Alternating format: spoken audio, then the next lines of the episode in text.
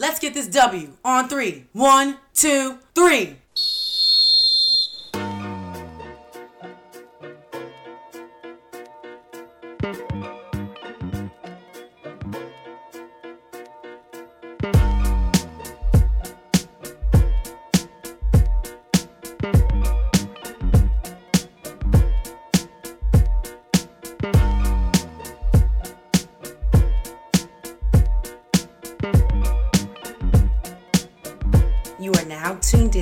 W Podcast, hosted by Princess and Lo.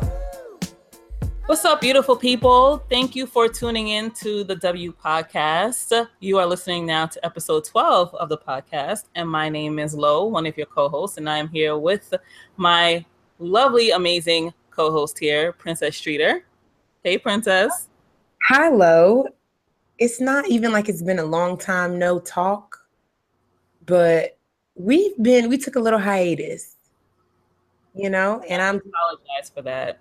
yes, we're sorry, but you know what? We are back on the grind, back on this podcast grind. I mean, we have so much to talk about. The WNBA season did end, um, but don't think we weren't watching just because we weren't recording. Don't think we weren't watching. So, what is it? This is going to be like our review podcast, right? We're going to just go through the whole season, Yes. So we're gonna playoffs. Mhm. Yeah. So we're gonna talk about everything. We're gonna talk about the play. A lot has happened since the last time we recorded. The last time we recorded was like a playoff preview, and uh, like I said, we took a little hiatus because both of us had a lot happening in our personal lives, professional. So our schedules were just kind of out of whack. No matter how hard we try to meet up to to record, next thing you know, we're at game five.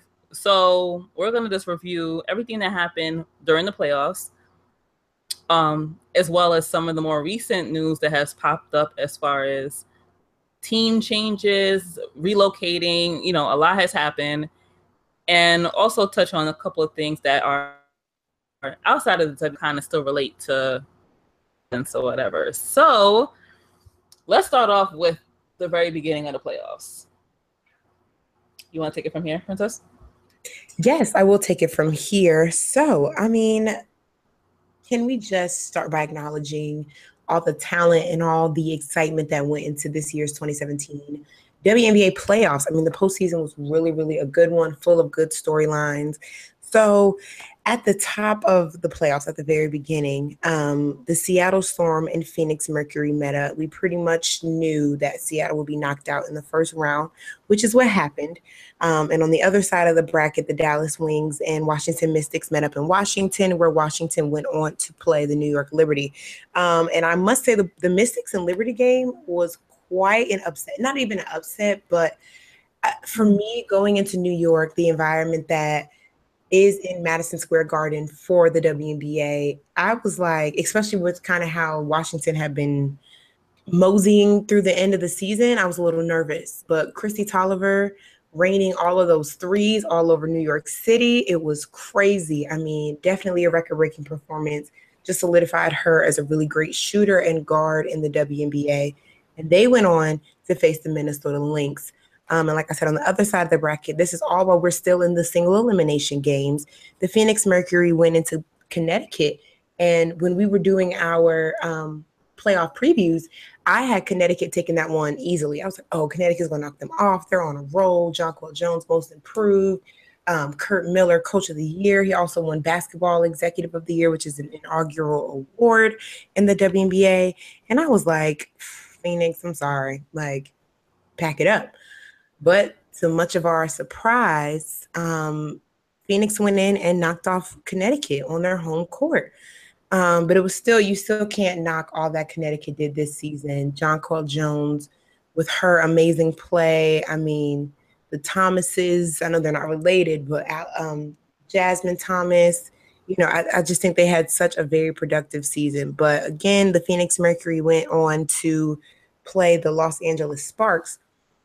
And as many of us across the WNBA and you know viewership knew there was pretty much going to be a um, final series between the Los Angeles Sparks and the Minnesota Lynx, which is exactly what happened. Um, LA knocked off Phoenix, and the Lynx knocked off. They actually swept the Mystics. Um, I think they actually they both swept. Yeah, both swept those teams to go on to the finals.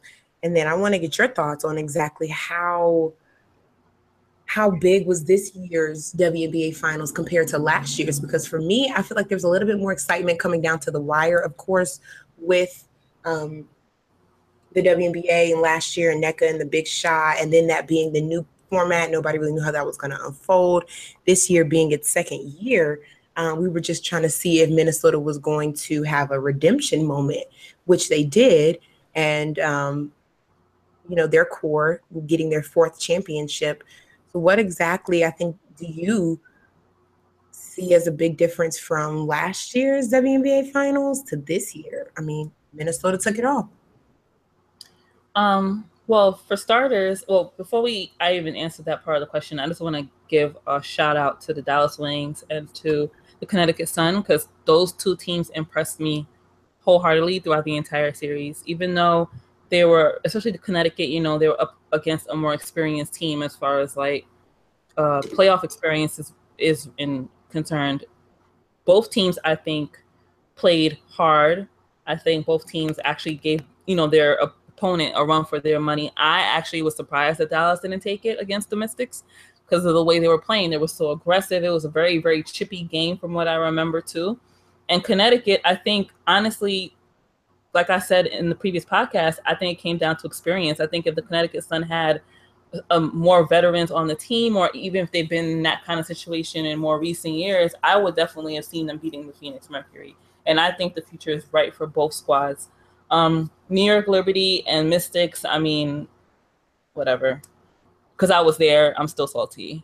So you have to excuse me because there was there was it was bad how that transpired. But you got to props. I mean, what was it? Nine I threes, I think, in that no, game. Kristi Toliver single-handedly mm-hmm. decimated the Liberty, and looking at it from the perspective of a Mystics fan, they were very impressive because they were not the favorites coming in. A lot of people had their money on New York because New York just came off of a 10 game winning streak. And for them to go out the way they did, a lot of people were disappointed, especially for the Liberty fans. You know, this is the third consecutive year that we've gotten so close to the finals or so close to being competitive and, uh, you know, moving on to the next round. And we didn't. Um, it's kind of like we plateaued somehow and it's I think it's a combination of maybe them plateauing as well as the Mystics showing up. You know, they came there with that mindset of we're going to win this game and we're going to move on to the next round, and that's exactly what they did. They achieved their goals. So shout outs to those teams. Um, as far as the finals, if it was more, uh, if it was different than last year, I definitely think it was. I think, for lack of a better word, I think the Lynx were stunned by last year's loss. You know, controversial play possibly some people debate whether that play you know certain calls that were made down in the stretch towards the end of the game were should or should not have made been made so um i think on top of just coming back and trying to win the game i think the lynx had that bad taste in their mouth coming from last year for the fans i think it, it was great to see another matchup because you haven't seen a real rivalry in the WNBA in a long time and i think for a rating standpoint for fans, you have two teams that, you know, genuinely have that kind of not hate for each other, but there's definitely that competitive edge every time you see each other, see them play each other. So I definitely think that was it. I think the Lynx were focused this year more than ever before, but you still couldn't count out the the Sparks because they were still doing their thing. And I think that if there is a team that could surprise or upset the Lynx it would have been the Sparks. But it was just so eerie to me how this series literally mimicked last series. Like every mm-hmm. game, like it was so it was like almost like you were watching last year's game. Like the first two games were just like so riveting, you know, down to the wire. Like I'm literally on the edge of my seat every single time. I think one game, I think game three, I didn't watch because I, I wasn't I, I wasn't home or something. But game four, I told myself, I'm like, if the Sparks don't close it out at home, they're they're not winning the championship because I do not think that the Lynx would let the Sparks do what they did last year and win on their home court again. Like it's not happening, you know. So that would have been the t- the time for them to close it out. They didn't close it out just like last year, and even in Game Five, you know, I think the Lynx had the upper hand for majority of the game, but the Sparks just would not die like they just had life in them down to the very, very, very end. And I think Maya Moore shooting that shot out with a couple of less than a minute left in the game. I think that was the one that sealed the deal. And then they went on to redeem themselves. You know, and there's of course there's all these theories about them always winning on odd years and you know, Maya winning every other year throughout her career since high school. You can factor all that in, but I think take you know, at the end of the day, the Lynx showed up and they did what they had to do and they redeemed, redeemed themselves and I think the better team won. The thing is, I think with this final series was just that whoever started off the game the best is who ended up winning every single time. I mean, the first yeah. I was shocked. I mean, it was something like a 31 to 2 advantage that the Sparks had on the Lynx. And it was like, in all the times that they have played this season, I would have never guessed that that type of matchup would even be, would even come of something like that. Like you have superstars on that team and they ended up losing that game. It kind of went tit for tat. You know, there really was no home court advantage or anything like that. I mean, that was it was just a really big indicator that however you start is really going to be a defining factor in you winning. Um, I thought that was so important. And in this final series, Maya Moore spent a lot of time in foul trouble. And my thought was just like, Maya, we they really need you on the floor. You know, you have to defensively be a little bit smarter than that. And, you know, thank goodness for Sylvia Fowles, who was the league MVP and ended up being the finals MVP, who came through so clutch with her record breaking performances. I mean, she was a double double machine, completely 20, unstoppable. 20 rebounds in game five, 20 whole rebounds. 20. 20 of them that I mean, like 20 rebounds. Like, are you kidding me? Yeah, unstoppable. Like there was yeah. nobody who could stop her on the glass. And I mean, Nneka Nneka did a good job defending her, I would say, throughout the series, but it just ended up being who was the stronger person on the glass and on the block, and that ended up being Sylvia. I will say this though, even though game five was for the Lynx, there were a couple of questionable calls during game five that I felt were not fair at all to the Sparks. I don't like there was one call, like literally, I think it was a call that was called on Nneka. I don't know if it was the call that made her that that caused her to be, you know, to be kicked out the game because she had six fouls. I'm not sure.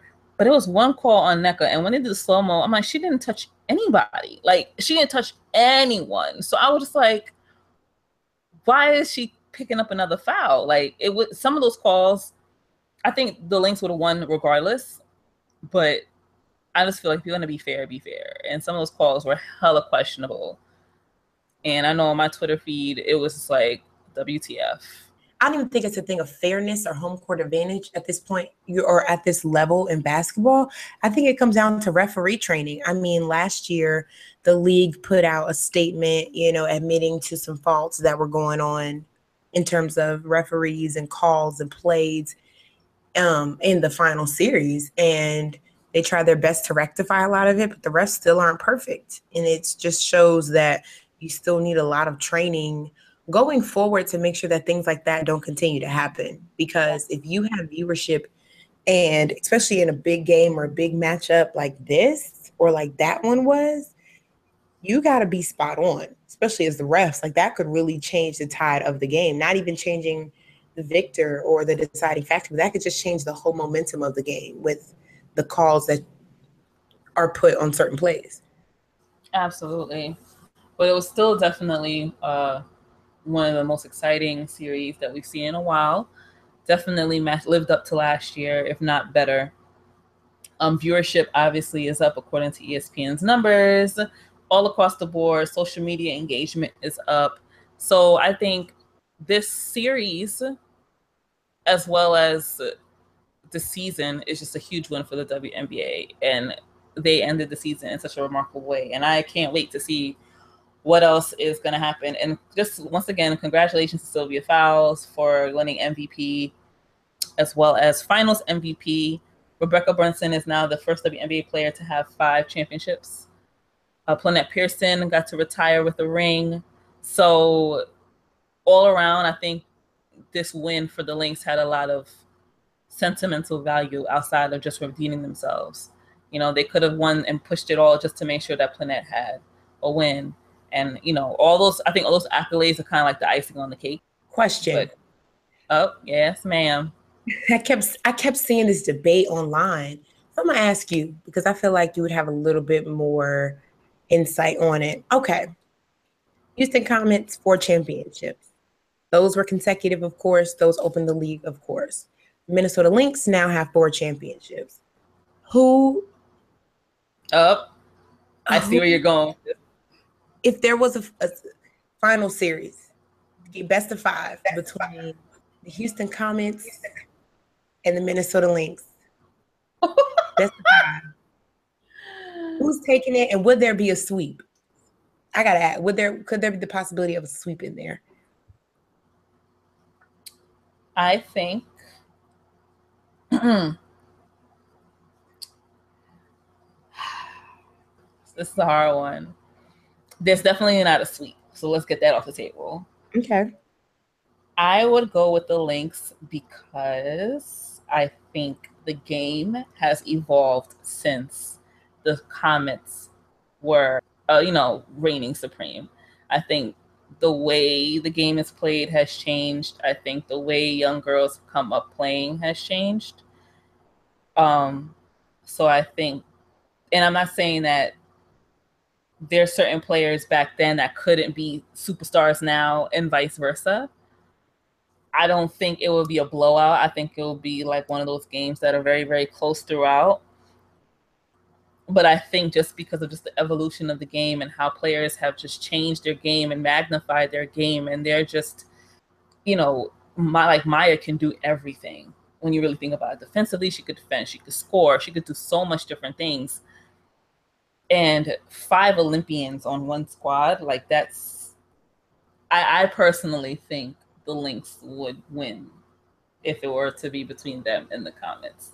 Mm-hmm. I could be wrong. And I'll be honest, like uh, like I've said plenty of times before, I didn't grow up watching WNBA in the very beginning, so my exposure to the Comets is not as broad and like in depth as my exposure to the Lynx. So going by what I've seen via you know old footage, conversations with other people, I think that the Lynx would be the ones who would win.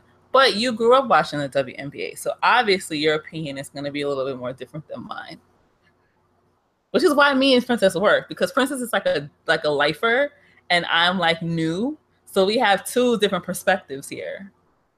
Here you go talk about a lifer. I think the difference is that the Lynx are so dependent on their front court, while the Comets were all about their back court. So mm, okay. the matchups would be so so different. Like when you think about Cynthia Cooper and Tina Thompson and Sheryl Swoopes. I think Maya Moore could lock up Sheryl Swoopes, though. I would I would give it that one.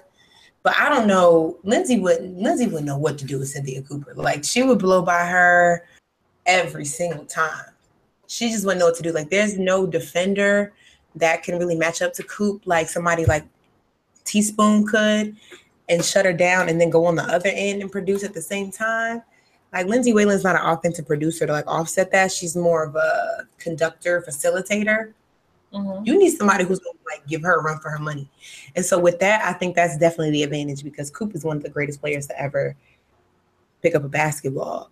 So I definitely will say, of course, both teams in their prime, and this is completely hypothetical, but I definitely say Houston would take it in in in in, in four games. I, I think Minnesota could get a win a win.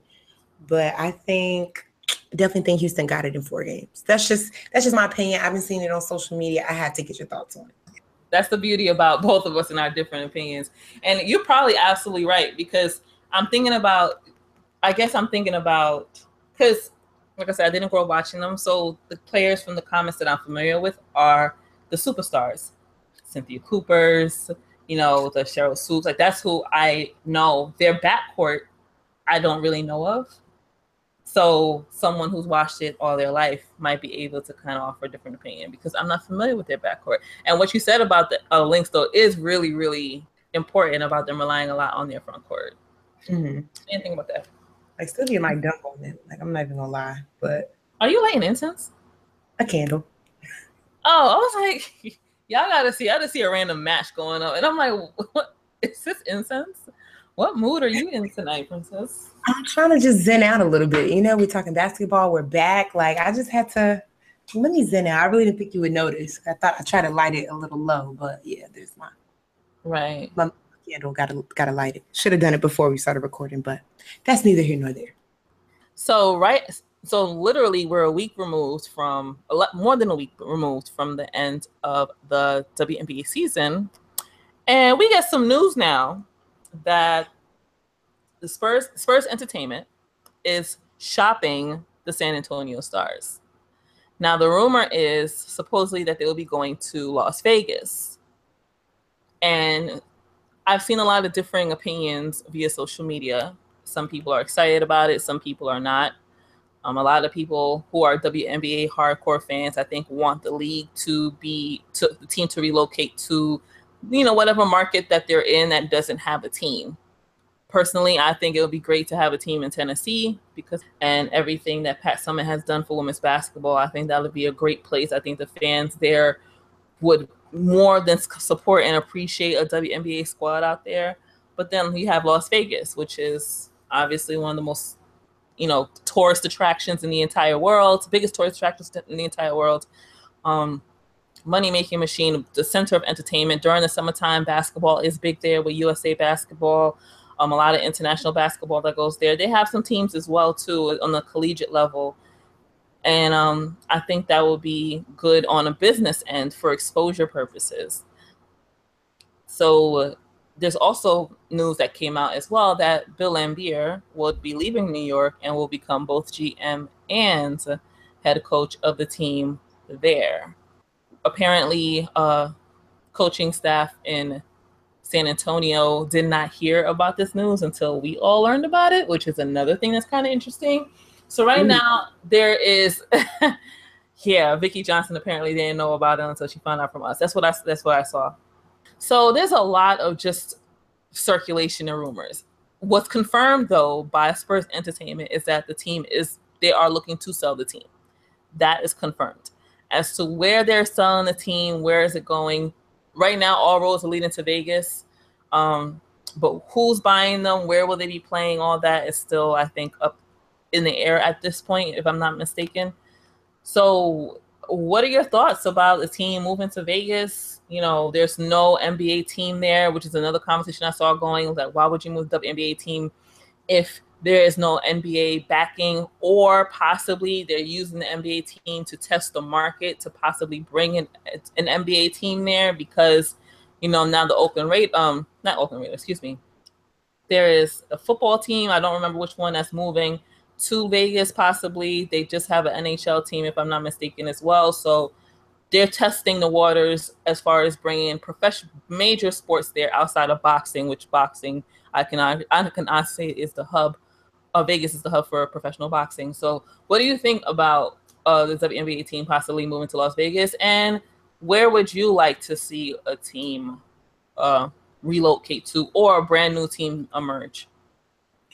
Well, whoever is commissioning the city of Vegas for like tourism and sports and entertainment is really trying to make Las Vegas a sports town. You are absolutely right the Oakland Raiders have now moved to Las Vegas. And I'm not exactly sure how they're being accepted because I haven't really followed their numbers. But I do see this as the beginning and the blueprint of more professional teams getting a Vegas hub. I'm not too sold on it. I'm also not too sold on Bill Laimbeer taking over as the coach. My first question was, so what's going to come of Vicki Johnson? Like this was her first year. You know, she was doing her best with the cards that were dealt. Ruth Riley, the general manager um, and former WNBA player of the San Antonio Stars, like what's going to happen to the administrators moving out of San Antonio? I, it's all news to me. I have so many questions. Um, we really should get somebody on to talk about this and figure out exactly how moving to a city like that is going to affect I don't want that team to kind of become oblivious because there's so much going on in Vegas that I don't want the WNBA to be an afterthought. Like I want them to move to a place where or continue moving to places where they will be at the forefront. Like, okay, we can focus on the WNBA. Like Minnesota, like if you just look at how Minnesota embraces women's basketball so much, it's like y'all should take that as a blueprint and go to more cities like that are similar to Minneapolis, not necessarily where there's nothing to do, but just where there's room to grow and room for the WNBA to have a a real stage. I think Vegas there's so much going on already. The NFL just got there. You know, for this team to get there would be a lot. My thing is I have this weird theory where I want Beyonce to buy a WNBA team and take them back to Houston or be a part of the expansion and then you have Beyonce as the owner. Like I feel like that would be such a good that would be such a good women's empowerment move. And she's already like worth half a billion dollars. It's not weird. It's mm-hmm. It's not weird. Can you just say you have this weird thing that you want? It's not weird. It's because everything that Beyonce touches turns to gold. That's all I'm saying. Beyonce yes, and she's, so and she's so what? She does not have time to be the WNBA president. we love you, Lisa. We love you. But um, okay, maybe out already. That's crazy. no, but that would be so dope. I mean, like that would that would just be so amazing. I mean, her touching in the sports world. I really want Houston to have a resurgence because all the banners that they have, all the history that they have, they have nowhere to hang that. Like they are they are the greatest franchise of a league and have nowhere to promote that. And I feel like it should be promoted. Like I've all the like I'm saying, all the banners, everything that Sheryl Swoopes brought, everything that Tina Thompson, Cynthia Cooper, Kim Perrot, like everything that they brought to the game should be should be immortalized somewhere and it's not you know that to me is kind of bothersome especially with women's basketball but like i said i'm not really sold on bill Lane laimbeer as a coach i mean there's also been everything right now is like a rumor mill um, katie smith who is just a WNBA championship. I mean, she had a lot of history with Bill. Of course, she's been with New York um, and with Coach Laimbeer for the past four seasons. They won two championships together with the Detroit Shock in 2006 and 2008.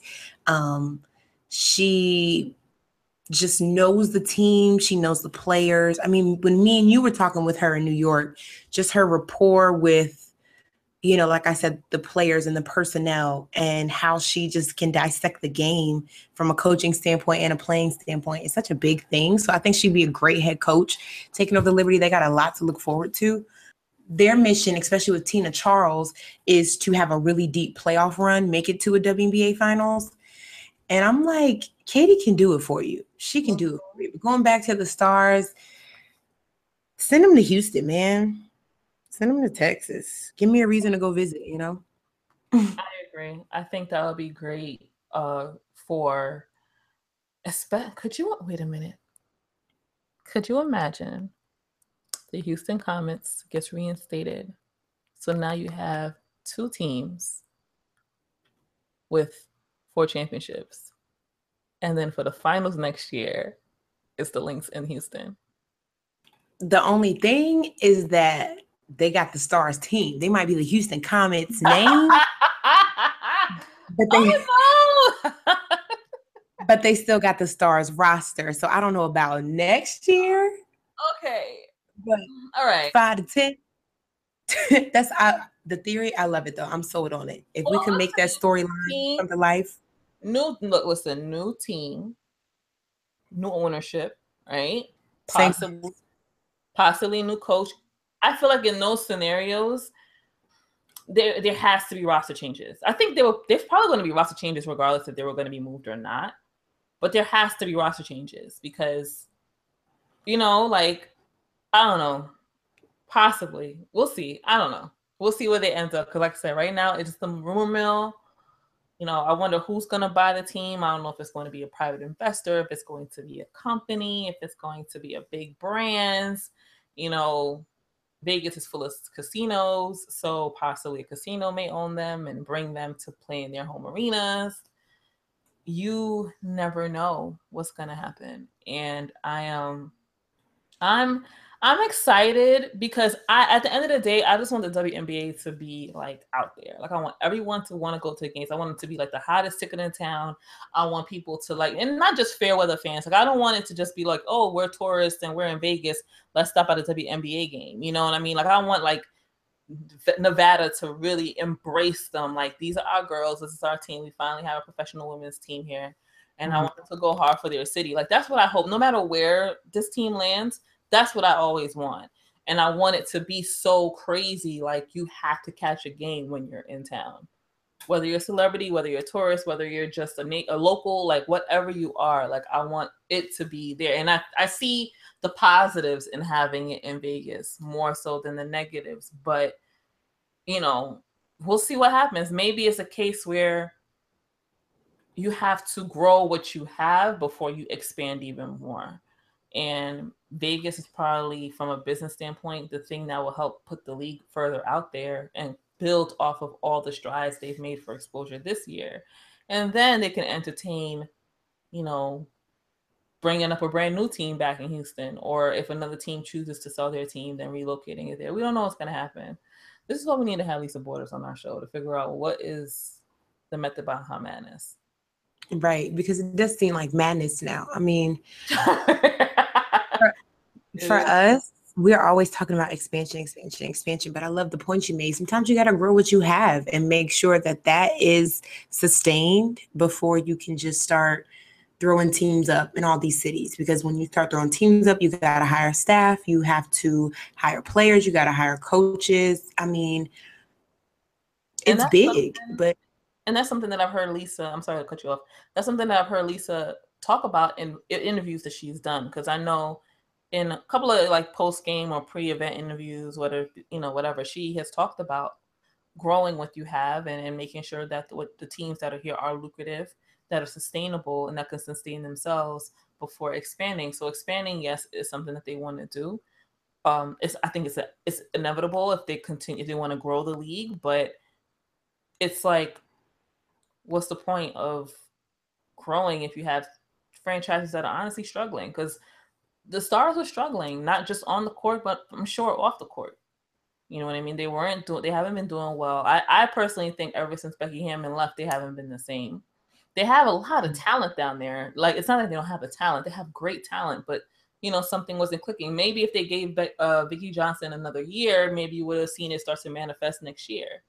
So they have the potential, but something just wasn't hasn't been clicking over the past couple seasons. But we'll see what happens. Hopefully they keep the team together in their new city. I hope that you know we don't see a whole new team because then you got to wait for them to build and mesh and gel and chemistry, and that might take some time.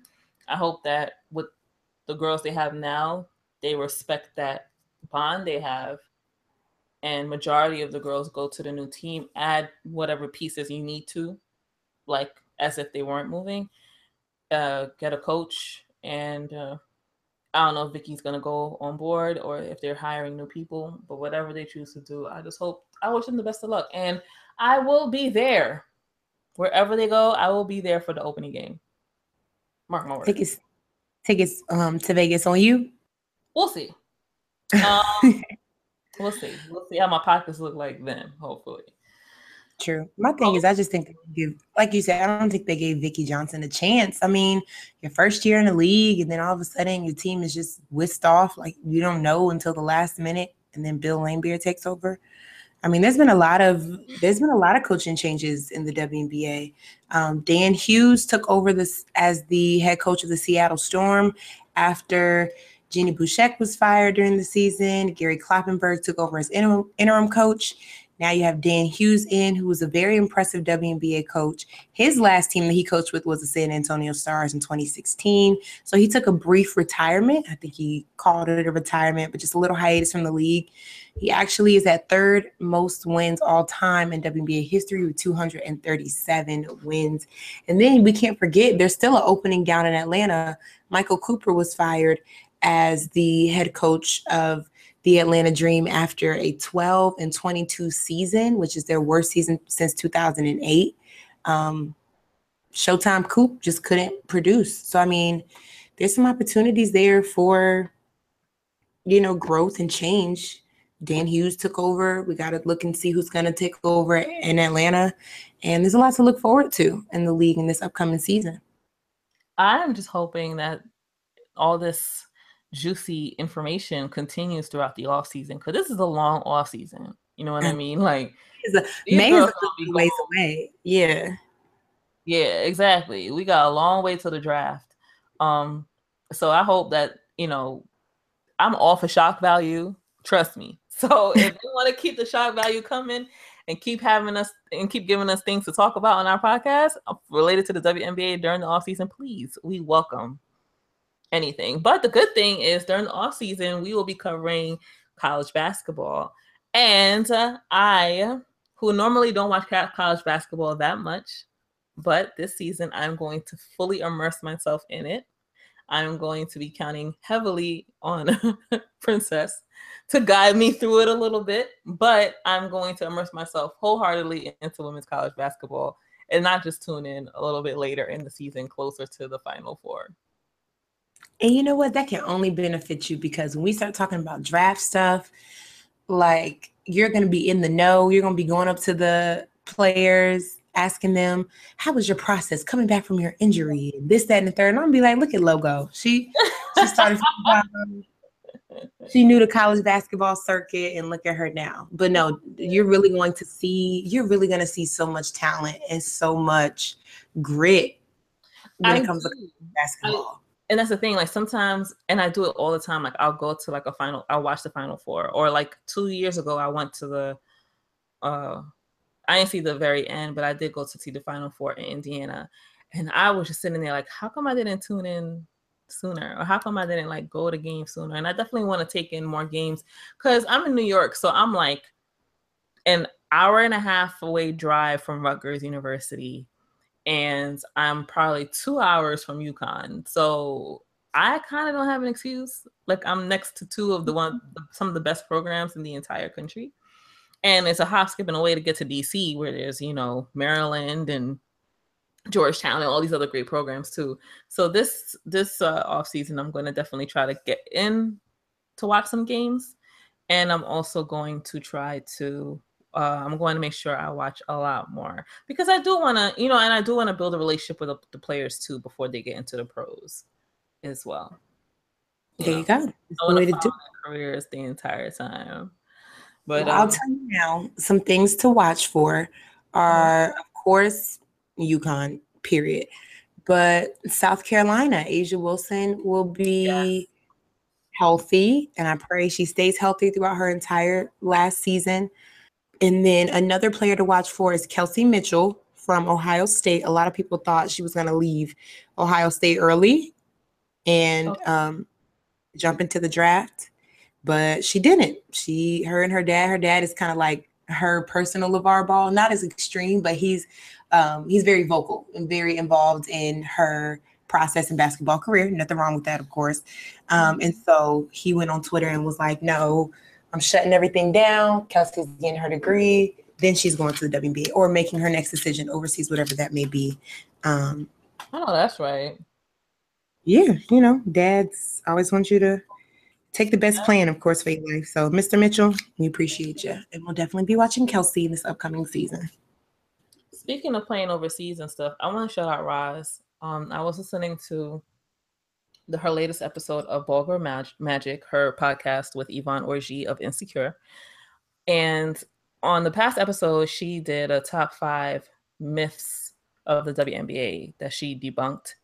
And one of the things that the WNBA players are broke and they make no money. And she basically debunked that by talking about the different ways that the WNBA players make money. And a lot of times it's unfair because they're compared to the men. And obviously, when you're comparing them to the NBA players or any other sport, uh, dominant male sport, yeah, they may not make as much. But she broke down how they make money. They make money in the WNBA. And it's honestly relative to just four months. It's not playing over a year and they're making that amount of money. And then they go play overseas and now they're making six figures well into six figures, close to a million dollars, and the money's tax free. They live in housing that is care, taken care for them, and they have transportation taken care for them as well. So all that money they get to stack up. So in all actuality, the players are making money um, more than me, unless you know that. So they, you know, I just want to shout her out for continuing to be a champion for the league and really breaking it down. If you haven't listened to it yet, it's on iTunes right now. Um, dope episode. Just want to shout her out because when you just said overseas, I just thought about that. Another thing they talked about on the podcast, which I did want to talk to you about too, Princess, is we're kind of late, so excuse us. But Cam Newton's comments, right? So Cam Newton made those stupid tired comments the other day.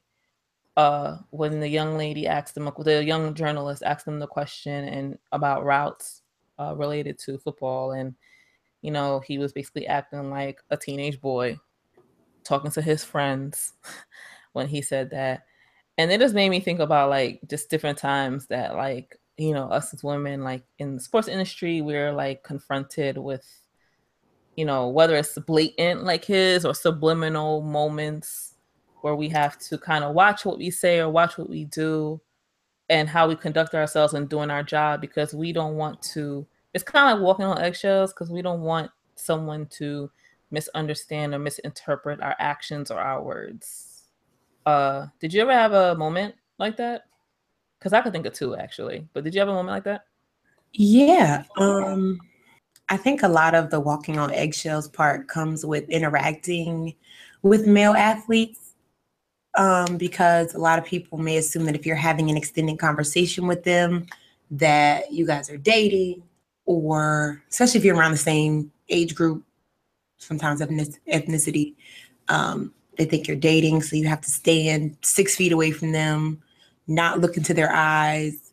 Um, because I did have an instance like that. I was in college, of course, interviewing other college, one other college basketball player, and um, one of my quote unquote mentors. Um, he doesn't mentor me anymore because I didn't really like him that much, but he was like, um, you know, information. I just want to make sure, like, you know your conversation stays on topic he didn't even hear the conversation we were talking about um, I knew a little bit of the athlete's background, so I was asking him. He's actually from North Carolina, and I was like, you know, relating to him that way, like, oh yeah, I'm from North Carolina, this, that, and the third. So I don't know if he just heard that part and thought that it was a flirting situation. But long story short, he pulled me to the side and was like, I just want to make sure that all your conversations stay on topic, you know, and it doesn't come off like you're trying to like, like you're here for the wrong reasons. And I didn't really have a rebuttal at the time. I was like 20, 19 or 20. I didn't have a rebuttal, but I was just kind of like, okay. But you know, if another guy had can, you know, I'm, I'm, it's definitely sexist because if a guy was like, yeah, I'm from North Carolina, this is what I, you know, this is what we have in common, X, Y, and Z. Oh yeah, I know so and so. We have a mutual connection, mutual friend. You know, I don't think it they would have gotten pulled to the side the same way. And I'm like, I don't want this guy. We all know when it comes to communicating with athletes or whatever it may be, you you kind of got to break the ice sometimes. They got to be able to trust you and tell you things. And even as a young age, even at a young age, I knew that was important. Um, so that was my only instance where I really had felt like I had to walk on eggshells because at the time during the conversation, I didn't feel like I had to, but after it made me very cautious on how I looked to other people when I talked to athletes or coaches um, I have to, I can't look too invested in the conversation, you know, just for the outlier, I think. I'm just going to give you two quick examples.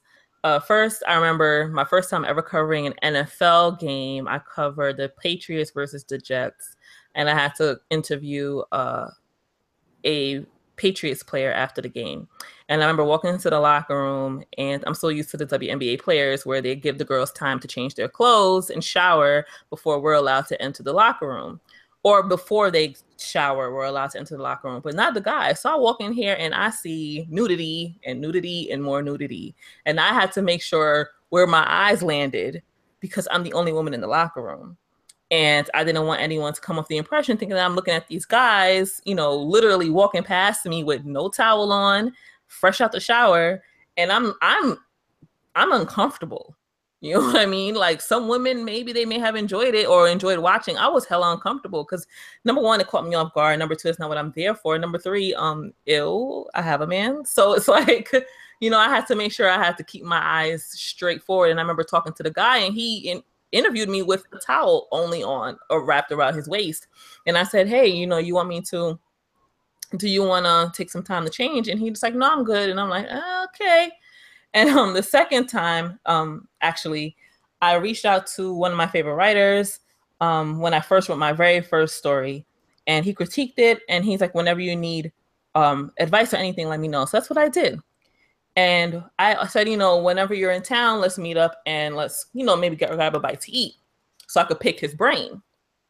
So we were supposed to meet up uh, but we didn't meet up. And then out of nowhere, one time he just messages me and he's like, you know, I just I don't want you to get upset, but I got back with my ex girlfriend, and you know, I know you're gonna hate me for that, but you know, we decided to work things out. And I'm like, um, we were just supposed to talk about. I was like, I'm not mad. I don't know what you thought this was, but I thought we were going to meet up so I could pick your brain and we could talk about sports and the business not go on a date. So just for all the young women out there, you know, just unfortunately it has to be for young women. Just be careful, you know, just make your intentions, I guess, known in the very beginning. It's unfortunate that we have to do that. But, you know, obviously some men just take it upon themselves to think that, you know, we're interested in them or we're willing to do certain things in order to get ahead, or that's how we're looking at them. And you're I was completely caught off guard and floored because I was like, bro, ain't nobody looking at you like that. Like, ew. I don't care about your girlfriend. You know what I'm saying? So keep your personal life to yourself. So that's just a quick story. So, like I said, ladies, just you know, be careful, make your intentions known, um, and keep doing your work and keep working hard and keep, you know, following your dream and don't get deterred by that. So that's my quick story for today. And that is how we're going to end episode 12. It's so good to be back. I missed you guys. I missed you too, Princess. I miss seeing your face. I got tired of seeing your face only on Instagram. So yeah, it's been it's been quite the hiatus. We'll make sure we're more consistent, especially with the women's college basketball season coming up. Right. You are women's basketball fans if you're basketball fans in general, keep tuning in. We'll have some really good interviews coming up, some really good news as it happens, and of course, our takes and thoughts on it all. Right. So make sure you follow us on social media at the W Podcast on all social media. Follow me at Beyond the W on all social media, and you can follow Princess at PB Street underscore on Twitter and at Princess B Street Streeter on Instagram? Yeah, there you go. You got it. Yeah, bam. I got it. All right. The song we're going out to today. You know what? How you feeling? Because we're, we're talking about girl power, we're going out to Bodak Yellow by Cardi because we haven't congratulated her yet on the show. so that's going to be our outro for today. All right. Low said it. All right. All right, guys. Take care. Love you. Talk to you soon. Bye, guys.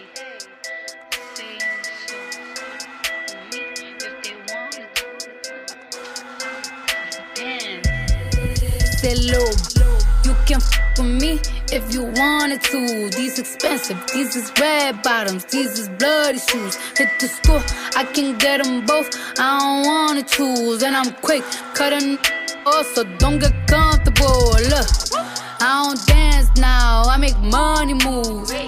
Say I don't gotta dance, I make money move. If I see you now speak, that means I don't with you. I'm a boss, you a worker. I make bloody moves. Now she say she gon' do what or who? Let's find out and see. Cardi B, you know where I'm at, you know where I be. You in the club just to party. I'm there, I get paid a fee. I be in and out them banks so much, I know they tired of me. Honestly, don't give a about who ain't front of me. Drop two mixtapes in six months, we're breaking as hard as me. I don't bother with these. Don't let these bother me. They see pictures, they say ghosts. I'm who they tryna be. Look, I might just chill in some babe. I might just chill with your boo. I might just spill on your babe. My feel like a lake. He wanna swim with his face. I'm like, okay. I let him get what he want. He buy me Yves Saint Laurent in the new whip. When it go fast as a horse, I got the trunk in the front. I'm the hottest in the street. Know you probably heard of me. Got a bag and fix my teeth. Hope you know it ain't cheap. And I pay my mama bills. I ain't got no time to chill. Think these be mad at me, they baby father. run a bill. Say, little, you can f with me if you wanted to. These expensive, these is red bottoms, these is bloody shoes. Hit the school, I can get them both. I don't wanna choose, and I'm quick cutting so don't get comfortable. Look, I don't dance now, I make money moves. Say I don't gotta dance, I make money move. If I see you now speak, that means I don't with you. I'm a boss who a worker, worker. I make bloody